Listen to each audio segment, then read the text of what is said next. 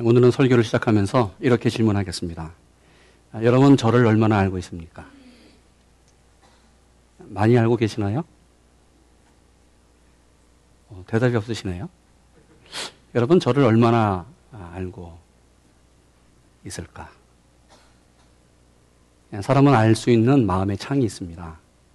네, 그 마음을 창을 통하여 사람을 이해하고 우리는 압니다. 내가 그 사람을 안다. 당신 나를 얼마나 알아? 이렇게 질문하면서 나는 그 사람에 대해서 얼마나 알까? 우리 인지학자들에 의하면 예, 이네 가지 창을 통해서 우리가 사람을 알 수 있고 또 사람을 안다고 만 한다는 것이죠. 이 마음의 창 네 가지 아, 그것은 공개 영역 아, 그리고 맹인 영역, 비밀 영역, 미지의 영역이 있다는 것입니다.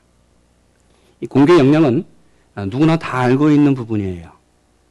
나에 대해서 가장 잘 알고 있어요, 나를. 또 나뿐만 아니라 다른 사람이 나에 대해서 알고 있는 부분이에요. 아, 그 사람은 그런 사람이야. 성격이 그렇고, 또 말씨가 어떻고, 또 배경이 어떤, 그래서 공개적인 부분을 우리는 4분의 1 정도 압니다. 그런데 이 맹인 영역은 나는 잘 몰라요, 나에 대해서. 그런데 이웃이 나에 대해서 잘 알아요.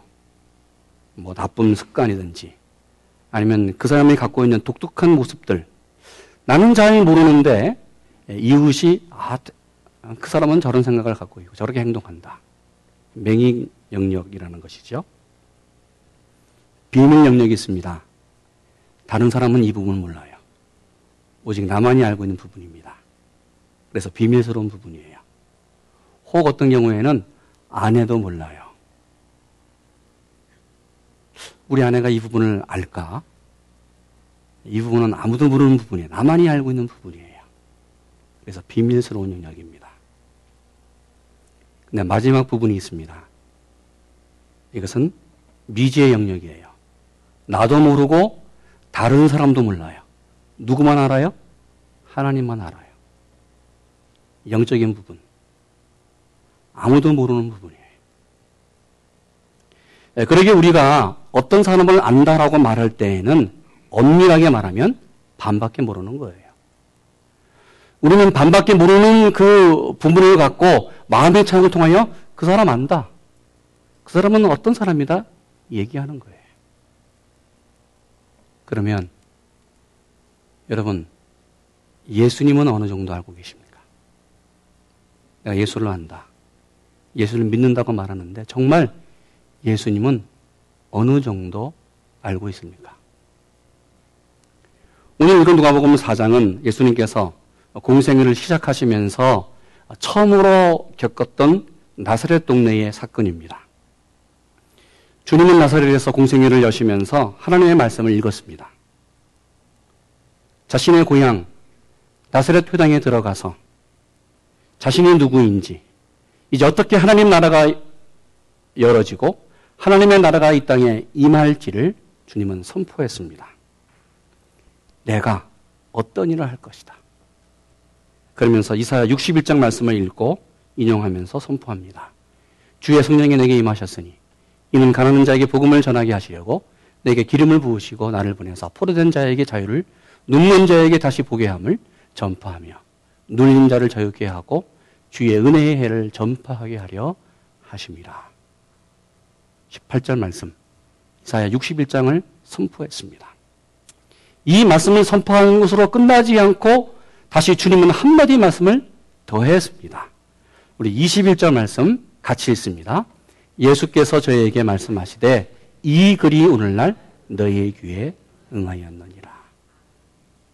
주님은 이사야 61장 말씀을 선포하신 후에 나사렛 회당에 모인 사람들에게 말합니다. 이 글이 이 말씀이 오늘날 너희의 귀에 응하였다. 무슨 말일까? 왜 주님은 이 말씀으로 오늘 이 말씀이 오늘날 너희의 귀에 응하였다. 증거했을까? 하나님은 예언자를 통하여 이스라엘의 메시아가 올 것이다 예언했습니다. 수많은 예언들을 통하여 수천 년 동안, 수백 년 동안 계속해서 하나님의 말씀이 예언들을 통하여 메시아가 올 것이다. 내가 메시아를 너희들에게 보내겠다. 메시아가 오면 하나님의 나라가 열어지고 이스라엘이 구원을 받는다고 증거했습니다. 이 구약의 예언자, 구약의 메시아, 이 예언의 말씀이 오늘 너희의 귀에 임했다. 하나님의 나라가 열어졌다. 하나님의 말씀이 임했다고 선포했습니다. 그러면 이 말씀을 들었던 나사렛 동네에 당시 회당에 모였던 사람들의 반응이 어떤 반응이었을까? 그들이 어떻게 반응했을까? 그들의 반응이 상식 밖이었습니다. 생각 밖이었습니다. 22절. 저희가 다 그를 증거하고 그 입으로 나오는 바 은혜로운 말을 기이 여겨 가로되 이 사람이 요셉의 아들이 아니냐. 놀랐어요. 기이 여겼어요. 그러면서 던진 말이 이 사람이 요셉의 아들이 아니냐.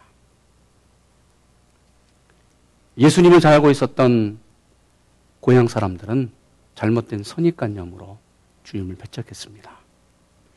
그들이 은혜로운 말을 기이 여겨 가로되 이 사람이 요셉의 아들이 아니냐. 나사렛 동네 사람들은 예수님을 잘 알았습니다. 잘 알고 있는 사람들이에요. 이들은 주님께서 이사야 61장 말씀을 증거하고 이 말씀이 너희에게 임했다고 증거했을 때 충격을 받습니다. 기이 여겨요. 그러면서 은혜를 받은 것이 아니라 주님을 배척했다고 성경은 말합니다. 왜요? 요셉의 아들, 내가 잘 알고 있는 이 사람, 이 사람이 도대체 어떤 권능으로, 어떤 지혜로 이런 말을 증거했을까? 도대체 짧은 기간에 우리가 알지 못하는 상황에서 어, 이 요셉 아들 예수가 누구에게, 누구를 만났기에 이런 말을 증거할까?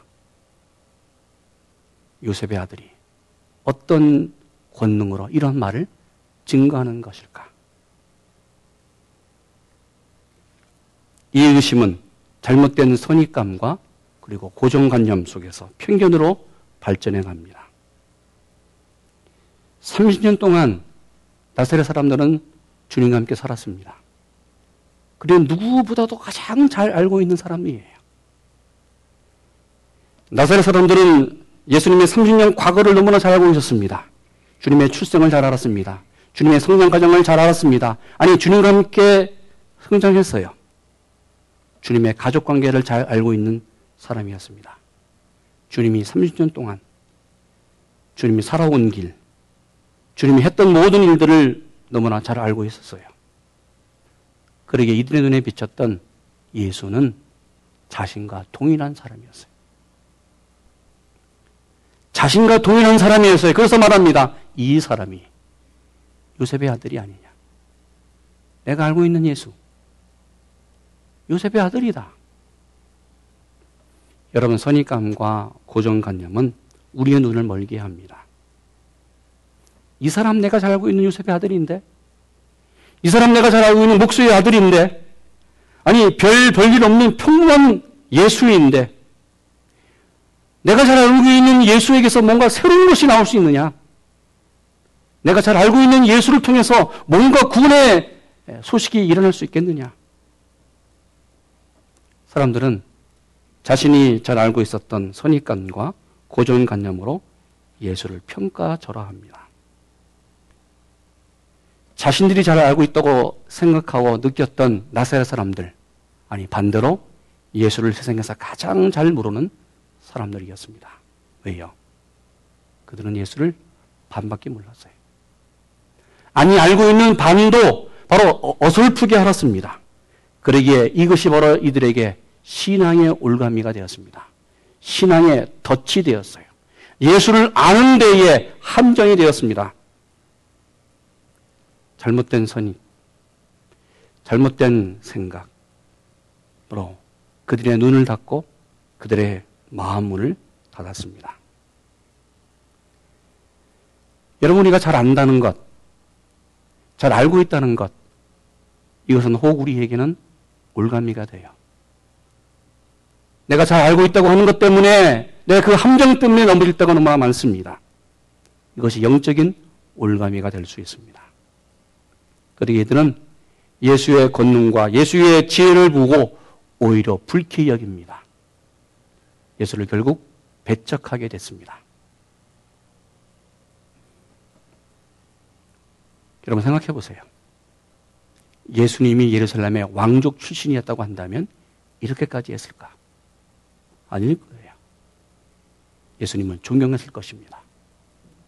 아니 예수님이 당시 당시 유명한 가마리엘 문화 그 문화상으로 들어가서 율법을 배우고 유대의 정통한 학자였다고 한다면 이들이 예수를 배척했을까? 아니 예수를 인정했을 것입니다. 예수의 직업이 목수가 아니라 와이칼라고 예수가 어느 정도 부유한 사람으로 그 배경이 좋았다고 한다면 이들이 예수를 배척했을까? 아니요. 예수를 어느 정도 인정했을 것입니다. 그들은 예수님이 보이는 그 보이는 대로 예수를 인정하고 예수를 받아들였습니다. 아니, 보이는 것도 인정하지 않았습니다. 눈이 다치고 귀가 다치고 마음의 문이 닫혔습니다. 인간 마음의 문이 한번 닫히면 아무것도 들리지 않아요. 하나님이 바로 옆에 계셔서 말씀하시는데도 하나님의 말씀이 들리지 않아요. 하나님이 옆에 계시는데도 우리 눈에 보이지 않아요. 우리의 마음의 눈이 닫히고 우리의 마음의 그 창이 닫히면 주님이 보이지가 않아요. 인간관계를 연구했던 인지학자들이 이렇게 보고하고 있습니다. 사람에 대한 선입견은, 선입견은 10분 안에 결정되고 이 선입견을 고치는 데는 10년이 걸린다. 참으로 의미 있는 말이에요. 그저 한 번 보았던 외모, 한 번 보았던 생각, 한 번으로 결정됐던 그 생각이 바로 잘못된 것 고치는 데 10년 걸려요. 잘못된 선입견은 우리의 눈을 멀게 만듭니다. 잘못된 고정관념 고치는데 너무나 힘들어요.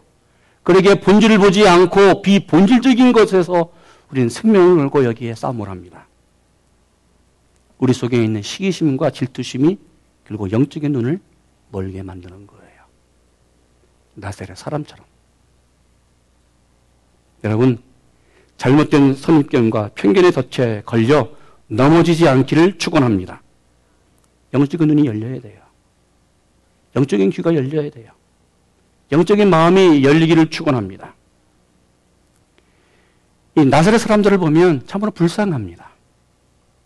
가장 축복의 사람이에요. 30년 동안 예수와 함께 살았다. 예수님을 보면서 예수님과 함께 살았다.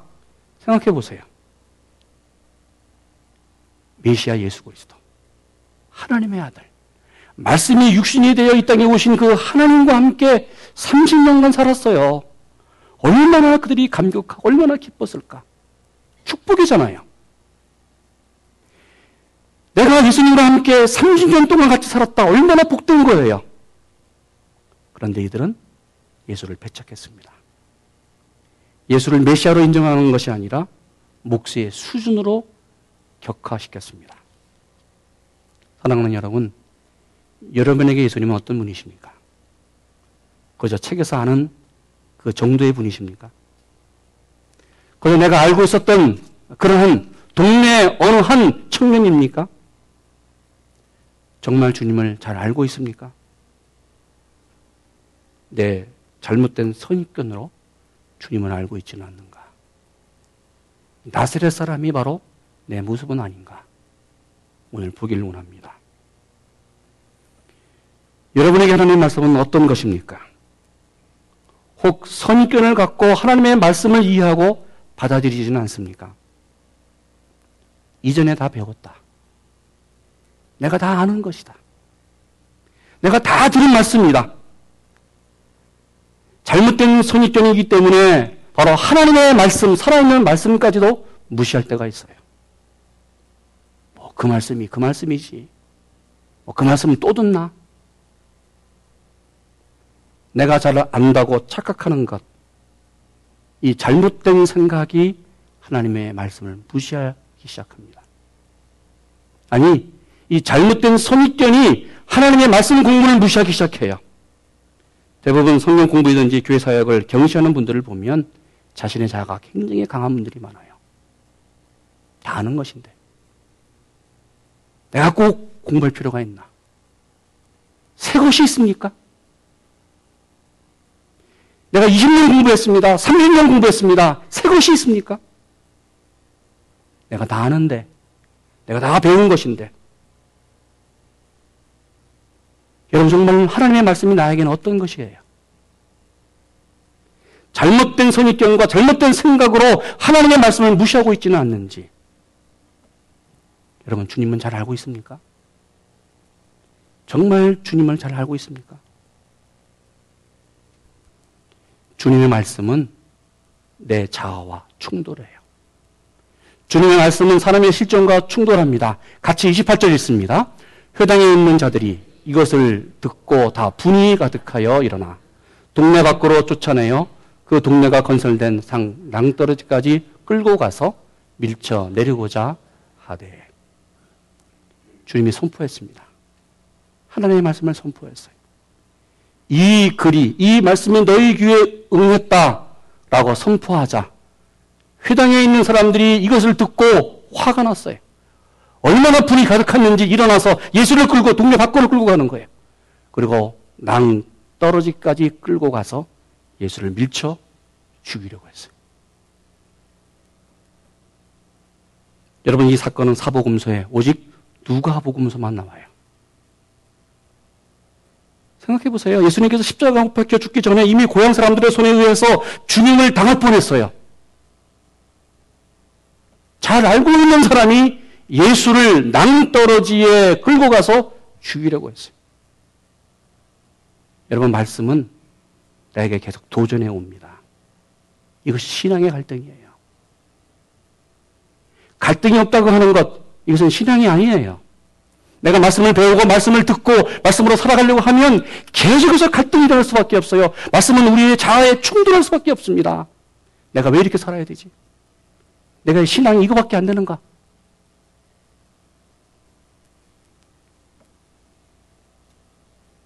여러분 우리가 주님 말씀을 들을 때 어때요? 말씀을 들을 때 처음에 새롭잖아요. 뭔가 은혜가 충만해요. 그런데 어느 순간 이 말씀이 내 자아와 내 죄와 충돌합니다. 내가 갈등하는 거예요. 그러면서 주님 안에서 영원한 세계를 바라보면서 영원한 세계를 만나면서 놀랍고 두려워합니다. 지금 나는 세상에서 현실의 땅에 발을 딛고 살아가요. 그러나 나의 앞에 열려진 하나님의 나라를 보면서 여러분 우리는 갈등합니다. 어떻게 살아야 되는 것인가? 또 여기 사람들이 하나님의 말씀을 받아들일 준비가 되지 않을 때는 마음의 문을 닫아 잠굽니다.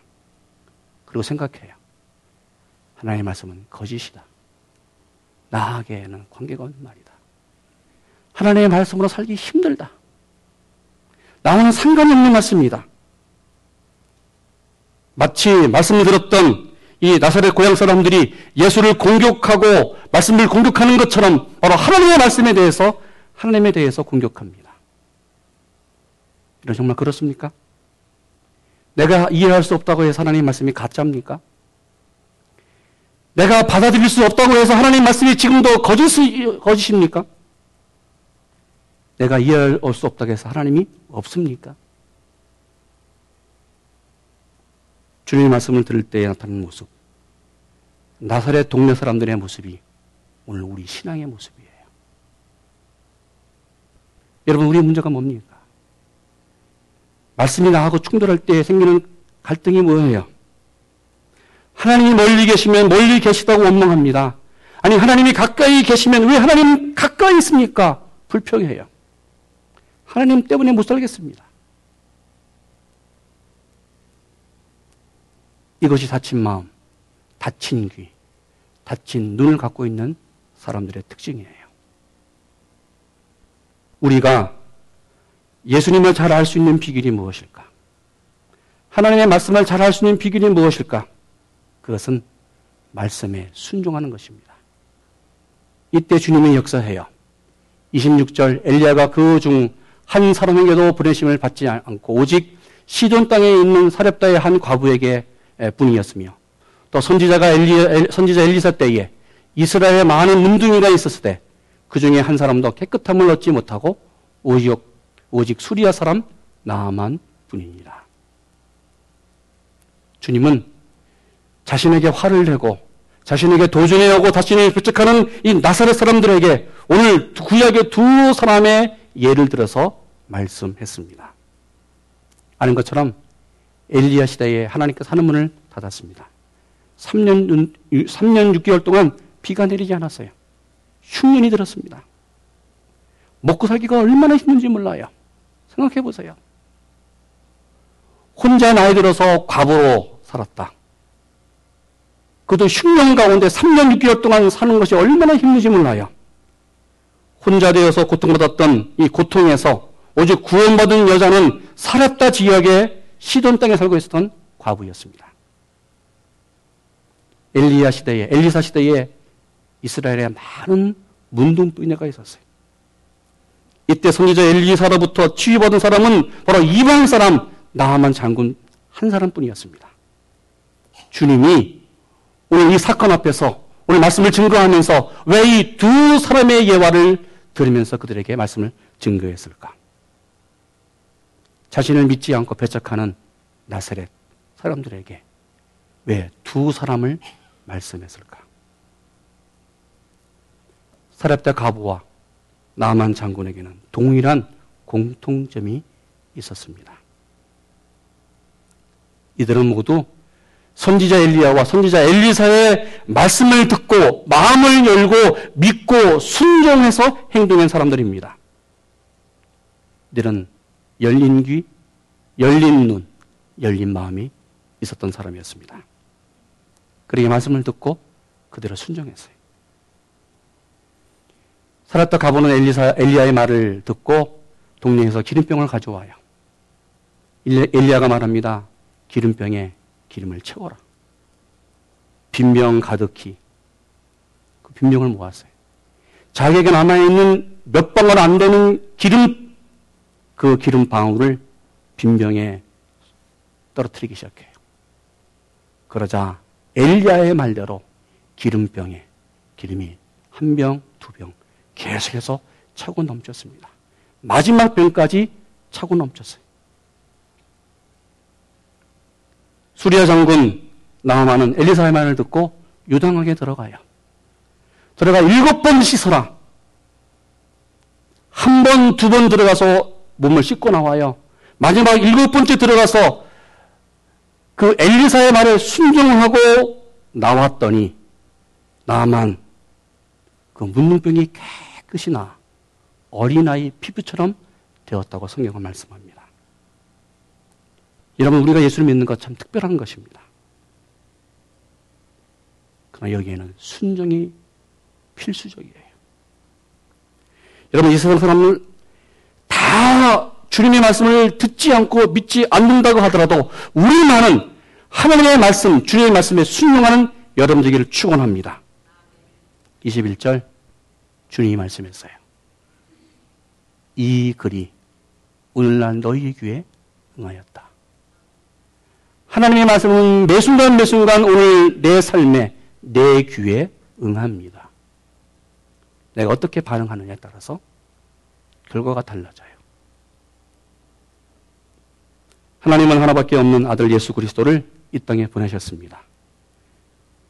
사람들이 두 눈으로 보게 했습니다. 아니, 하나님 자신이 이 땅에 왔습니다. 오늘 하나님이 누구인지를 사람들에게 보였습니다. 하나님이 사람을 만나셨고, 내가 누구다. 예수님이 말씀했습니다. 나를 본 자는 아버지를 보았다. 나를 믿는 자는 아버지를 믿는 자다. 그런데 사람들은 말합니다. 하나님이 어디 있느냐? 하나님이 우리 눈에 안 보인다. 그러면서 평가절하했습니다. 자신과 동일한 사람으로 말해요. 이 사람이 요셉의 아들이 아니냐. 여러분 이 세상 사람들 다 주님을 믿지 않아도 나만은 우리만은 주님을 하나님의 아들로 믿는 여러분 되시기를 축원합니다. 하나님의 말씀을 믿어야 돼요. 예수를 믿어야 돼요. 우리가 말씀을 듣고 순종할 때에 하나님의 능력이 나타나고 기적이 나타날 줄로 믿습니다. 주님을 믿을 때에 예수의 능력, 예수의 생명, 예수의 축복, 예수의 기적이 일어날 줄로 믿습니다. 하나님은 열린 귀와 열린 눈과 열린 마음이 있는 사람에게 역사해요. 하나님은 말씀을 듣고 순종하고 행동하는 사람에게 기적으로 역사합니다. 오늘 30절 이렇게 말합니다. 예수께서 저희 가운데로 지나서 가시더라. 주님은 지금도 우리 인생길에 지나가십니다. 오늘도 지나가세요. 오늘도 주님은 이 성전에 와서 우리 곁에 지나가십니다. 주님은 매일매일 우리의 삶에 오셔서 우리 곁에 지나가십니다. 예수님을 만나고 있습니까? 여러분, 듣는 마음, 듣는 눈, 듣는 귀가 있어야 돼. 이때 주님이 내 하나님이 되시고 내 아버지가 될 줄로 믿습니다. 사랑하는 여러분, 여러분은 예수님을 얼마나 알고 있습니까? 나는 예수를 얼마나 알고 있을까? 기도하겠습니다.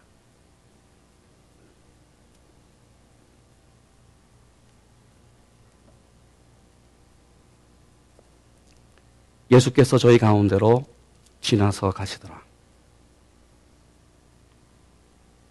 예수께서 저희에게 말씀하시되 이 글이 오늘날 너희 귀에 응하였느니라. 주님, 주님을 알고 싶습니다. 주님을 정말 믿고 싶습니다. 주님과 함께 동행하며 살고 싶습니다. 오시옵소서. 보여주시옵소서. 들려주시옵소서. 마음으로 확인하게 해 주시옵소서. 주님이 내 인생의 주인공이고, 나의 구원자이시고, 내 모든 것 주관자인, 나의 생명의 창조자인 것을 고백하고 믿습니다. 주님과 함께 우리의 삶을 지나가는 걸어가는 우리 교회와 가정과 우리 한 사람 한 사람 되게 하여 주시옵소서. 예수님의 이름으로 기도했습니다. 아멘.